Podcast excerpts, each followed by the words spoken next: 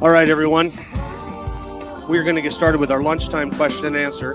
So I had some things that I wanted to discuss with Dr. Lisle, and then if we have some time at the end of this, before the next session starts around one o'clock, we'll uh, get into a couple of the questions that you have submitted, and then we will have a Q&A as part of our last session instead of that, seminar, that session titled His Star. Can you briefly describe what His Star is about? It's the uh, exploration of what is the star that led the Magi to uh, Christ at the time of Christ's birth. Okay. Um, what I wanted to talk about was Einstein's theory of relativity because it, it ties in with the speed of light, synchronicity, uh, conventionality that you were talking about earlier. Briefly describe what relativity is, what the theory of relativity is. Uh, uh relativity is the branch of physics that was discovered by Albert Einstein. Uh, there are two there are two sort of subdivisions in relativity called special relativity and general relativity. And special was discovered in uh, 1905, and then in 1915 he discovered uh, general relativity. Basically, they're the branch of physics that deals with the unusual effects that happen when an object travels at very, very high speeds or uh, in a very intense gravitational field. Uh, special theory, the special theory of relativity ignores gravity. The general theory includes gravity. And so what we've what we've found, what Einstein discovered was that space and time are a little different than than what most people uh, think they are. They're not sort of absolute and the same everywhere. Clocks don't. Our, our, natural expectation is to think that that clocks all tick at the same rate if they're if they're well constructed clock. Okay, you got a good one. You got a Rolex, and it's it's going to take a licking and keep on ticking, right? The the assumption is that that uh, no matter how you move, it doesn't affect the rate at which time flows, and the effect indeed is so small that we don't notice it in our everyday lives. But but Einstein was able to figure out rationally from from really just uh, two observations that time is affected by motion. The, the the flow of time, the rate at which clocks tick, is affected by motion and uh, and also lengths are affected by motion. And so, uh, you know how how thick you are depends on how fast you're moving. That's kind of interesting. And again, it's not something we would notice in our everyday experiences because the effect is very small. It's not until you get up to a substantial fraction of the speed of light that the effects become significant. Uh, so, but that's really what it is. It's the it's the it's the physics dealing with very very high speeds or very intense gravitational fields. So the theory of relativity is that time and space or matter are relative to what? They're relative to the speed of light, interestingly, and the round trip speed of light. One of the, the peculiarities that was discovered in the late 1800s is that the speed of light, uh, no matter how you measure it, the round trip speed of light is always 186,282 miles per second. And this is that's very peculiar. I want to give you an example of this. Suppose that that you're in a car and you're driving 50 miles an hour and and somebody in the back seat takes a baseball and throws it, and they're capable of throwing a baseball at 50 miles an hour, and so they throw it out the window. Now, someone on the sidewalk would see that ball traveling at 100 miles an hour, wouldn't they? Because it would be the speed of the car plus the speed of the baseball. It'd be 100 miles an hour. That's called the Galilean velocity addition theorem. Okay, you just add the velocities. But what's peculiar is light doesn't work that way. If I'm if I'm traveling down the road at half the speed of light, and I turn my headlights on, and they're moving the speed of light faster than me, which is c. I'm traveling at half c. You'd think somebody on the sidewalk would see the light traveling at 1.5 c, 50% faster, but he doesn't. Somehow he, st- he sees the speed of light as c faster than him, whereas I see the speed of light as c faster than me, even though I'm moving relative to him. Very peculiar. And Einstein realized the resolution to that paradox is uh, entailed by the fact that my clock doesn't tick at the same rate as someone on the sidewalk, and so the way I measure time is different, and lengths change, and so the way my, my rulers are not the same as a person's uh, who's stationary on the sidewalk.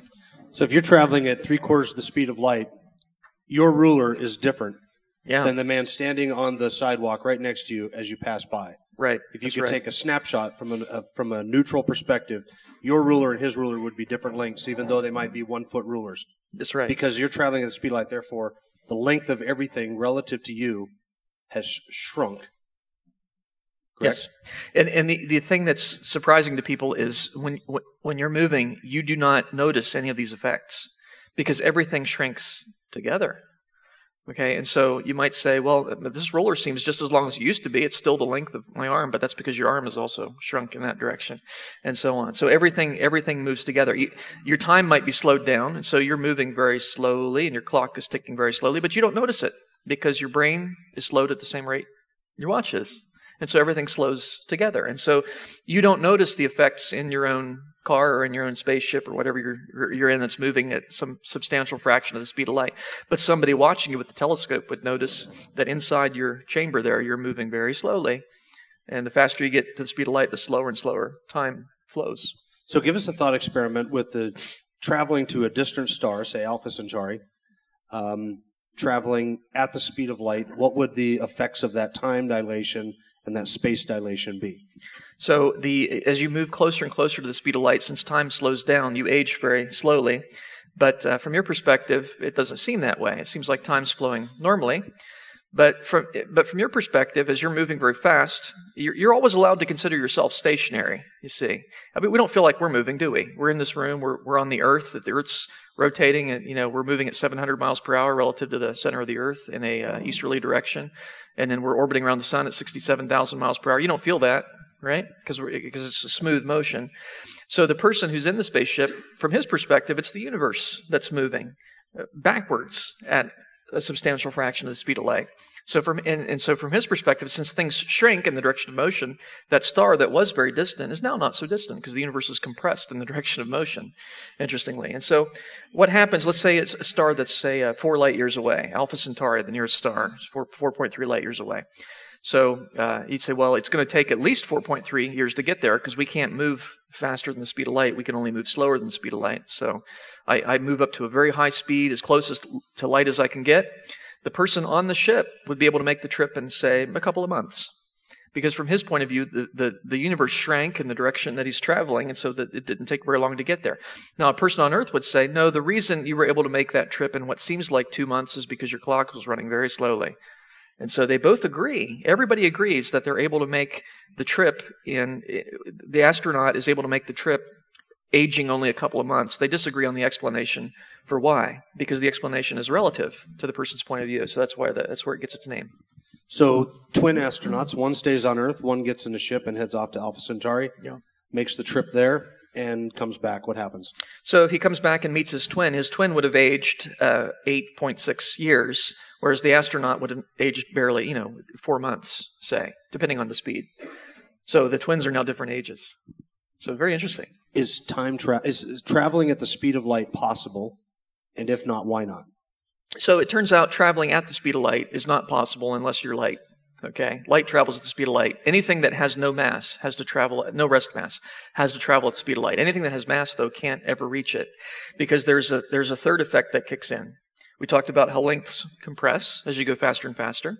Your time slows down as you go faster and faster. The third effect that kicks in is mass increases. Mass goes up something things get heavier. And so uh, and and when something's heavier it takes more force to accelerate it. And so it turns out that in the limit as you approach the speed of light your mass would go up to infinity and it would take an infinite amount of force to get you any faster. So you can't ever push something up to the speed of light. You can get arbitrarily close but you can never reach it.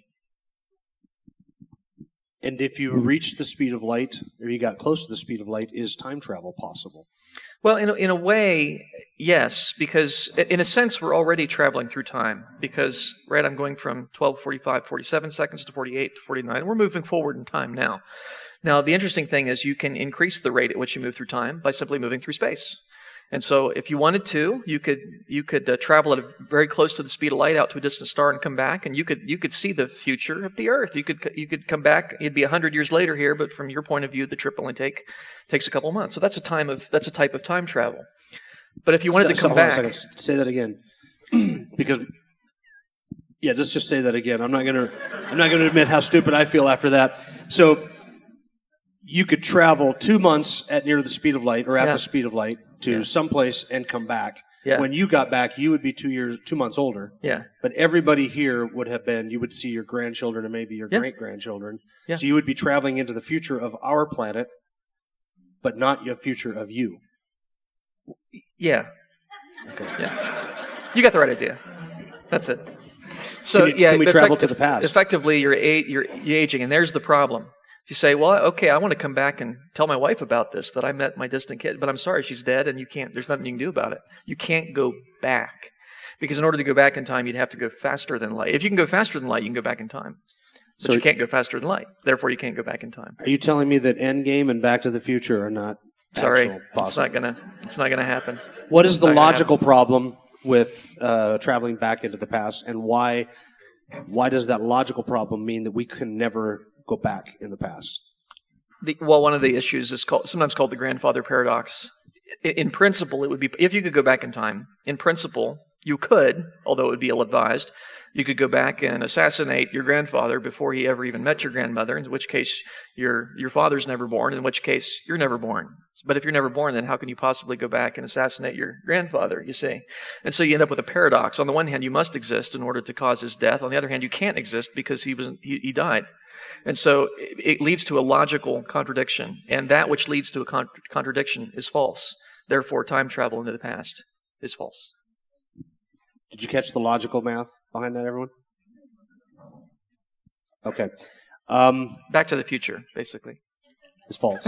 yeah, it's not going to work, but it's a good movie. It's fun. Now, your your uh, paradigm that you have proposed for um, rescuing the Starlight Time issue problem, um, that rescue device, would you call it a rescue device?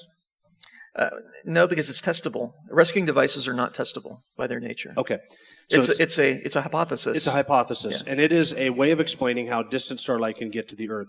And here, I'll, I'll try and state it in how I would state it, and you see if this is accurate. okay. You are saying that we can only know the round trip speed of light. We cannot Yeah. know the one directional speed of light.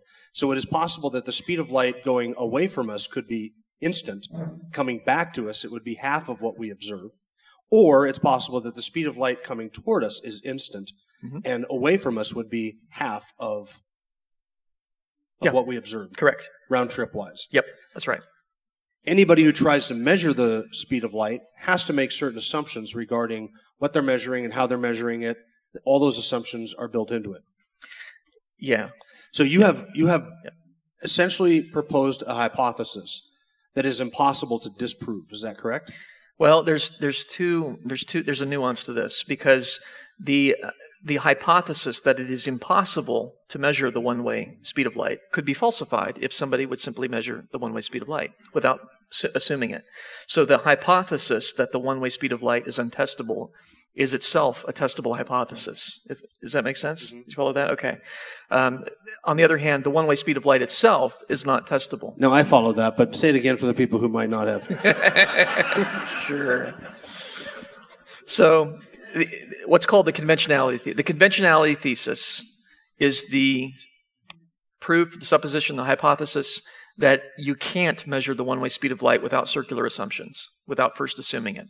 Now, you could, in principle, falsify that by measuring the one-way speed of light without circular assumptions, but nobody has figured out how to do that. And I, I think that hypothesis is actually, I think it's more than a hypothesis. I think it's been proven. Uh, John Winnie in 19, not everybody agrees with this proof, but John Winnie in 1970 showed that relativity works equally well no matter what the one-way speed of light is. You can make it anything you want. So this, the one-way speed of light is a convention.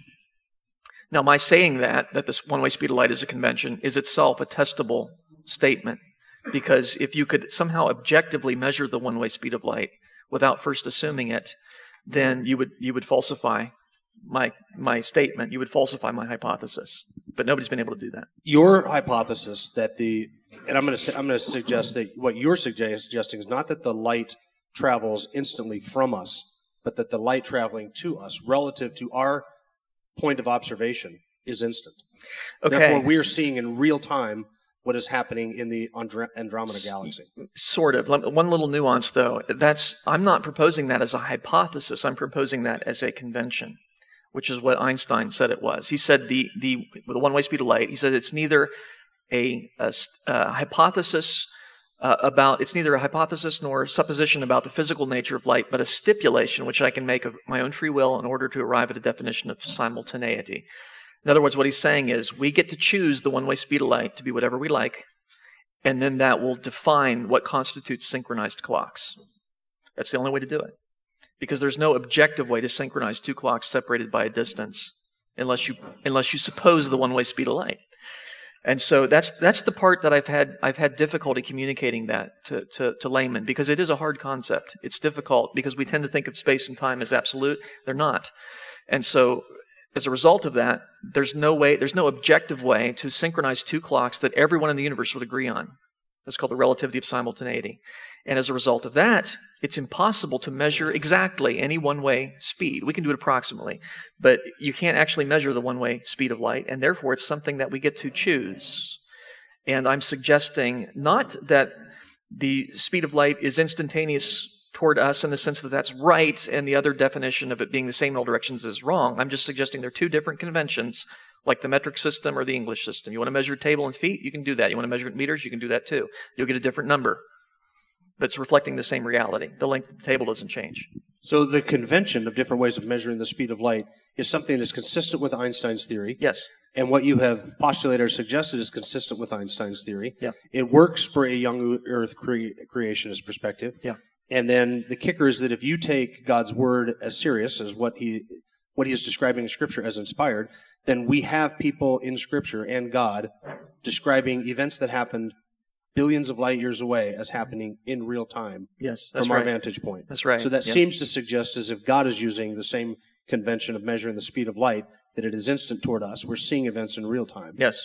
I believe the Bible's using that anisotropic synchrony convention. And by the way, all ancient cultures did until around the time of it, well, at least until the 1600s. Everybody used that convention. Do you know, you, now you've suggested this as a way of resolving that issue. Do you know of any astrophysicists or any of your peers who are secular that reject the timeline of Scripture, old Earth? Do you know of any of them that know of your hypothesis, have read it and interacted with it, and have admitted that they are unable to disprove that? Yeah. Yeah. Have any of them disproved it? No, they no, they haven't disproved it.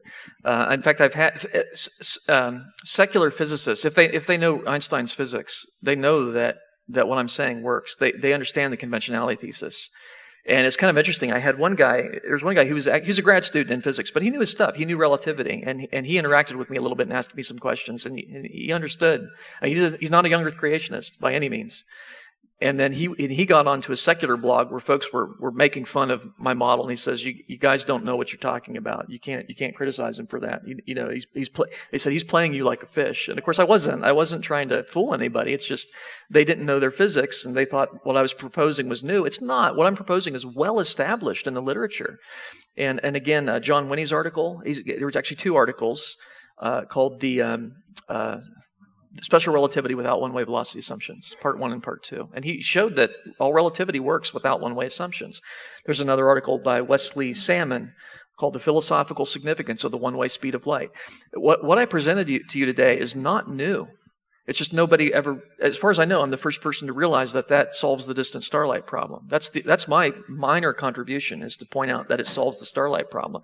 But the fact that the one-way speed of light is conventional is well known in the physics literature. So It's- the it really physics of your theory, the, the postulates of your theory have been around for years. Yeah. You just simply applied it to this and said, then that is the solution, and it's already in the physics of Einstein. Yeah, that's right. So what is covered in that book, The Physics of Einstein? For um, I've, I've read it. So if, if anybody has anybody else here read that, The Physics of Einstein? No. Okay, I read it in preparation for what we're going through here. I never understood the theory of relativity. I thought it was Einstein's way of trying to figure out the complex family tree in Clark Fork. Had no idea that had anything to do with anything else. I'd never even studied or thought through it. I read I read Jason's book, and what he does is he begins uh, back in history, 1500s, 1400s, whenever some of these theories with Galileo and who else was it? Well, yeah, Gal- Galileo was the main guy who came up. He was the Galilean velocity addition theorem. So that's Okay. the one I started with. Yeah, he, he's starts with that, and then he kind of builds on until he gets to Einstein, and then rather than just dumping Einstein's theory on you and all of its glory, Jason does the hard work of laying it out layer by layer, postulate by postulate, until you get it. And there's great thought experiments, illustrations like the space travel to a distant universe and what would happen with twins. He does all of that to show you how, and he just builds one thing after another: first time dilation, then space dilation, and then matter and mass and energy and how all of it's tied together until you arrive at Einstein's theory. And then he applies it to some of the stuff that we're talking about here. Black holes, uh, which is fascinating, time travel, which is another one, and the distant starlight problem. So it is a very, I, I was able to understand it, and I know nothing about that field uh, before stepping into it. Right, let me give you a couple of questions here from uh, relating to Einstein's theory. theory. What do you think about the emerging theory that black holes can create a big bang after a big crunch, that something came from nothing naturally?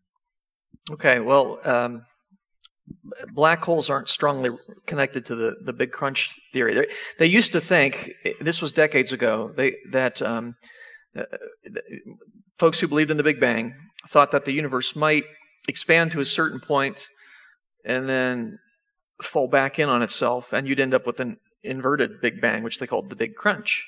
And then in some versions of that, it would rebound, boom, and you get another Big Bang, another Big Crunch, boom. And that cycle might be eternal. And so that's that's what the Big Crunch is.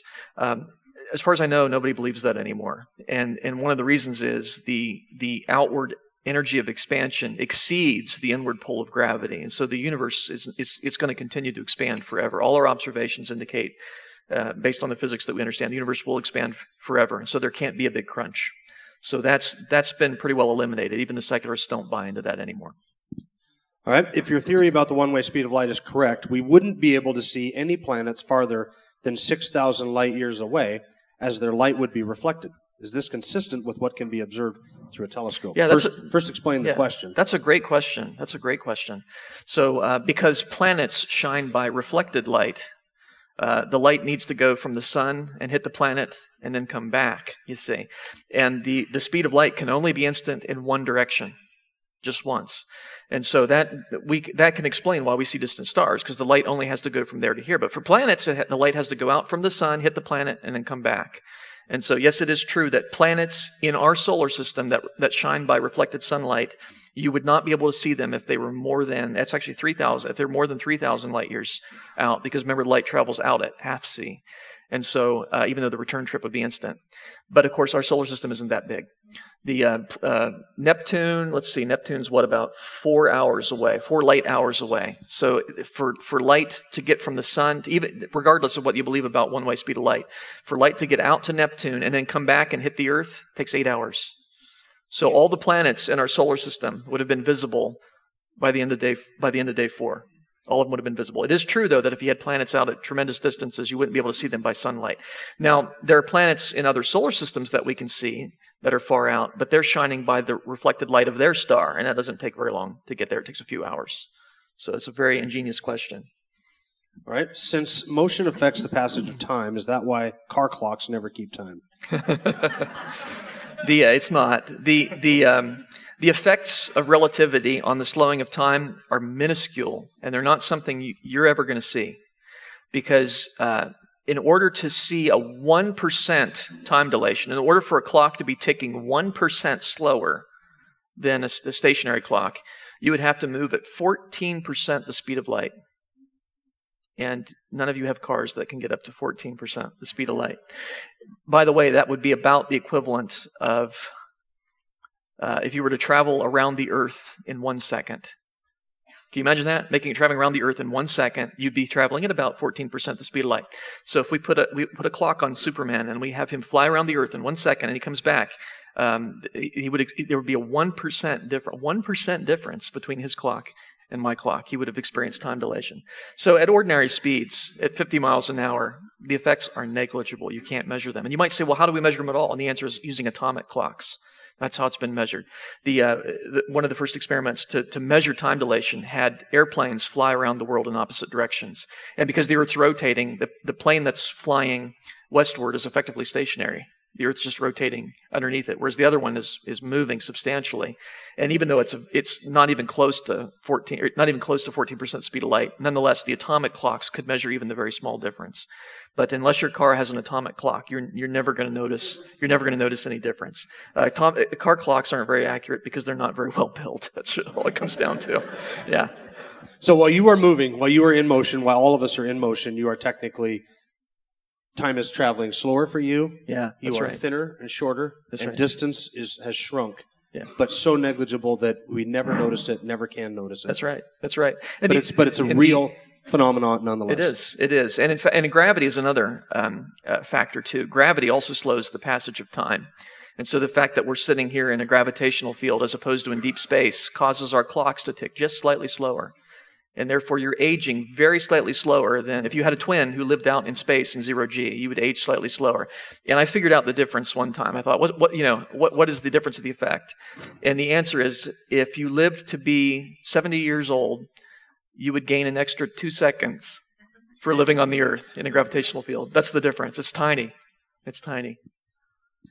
All right, let's close with one quick personal question that somebody asked, and then we will have a five minute break for you to clear off your tables, grab something more to eat or drink if you would like. Let's make it 10 minutes. We'll do a 10 minute break, eat or grab something to eat or drink if you like, and then we'll come back. Here's the personal question Are you married and do you have children?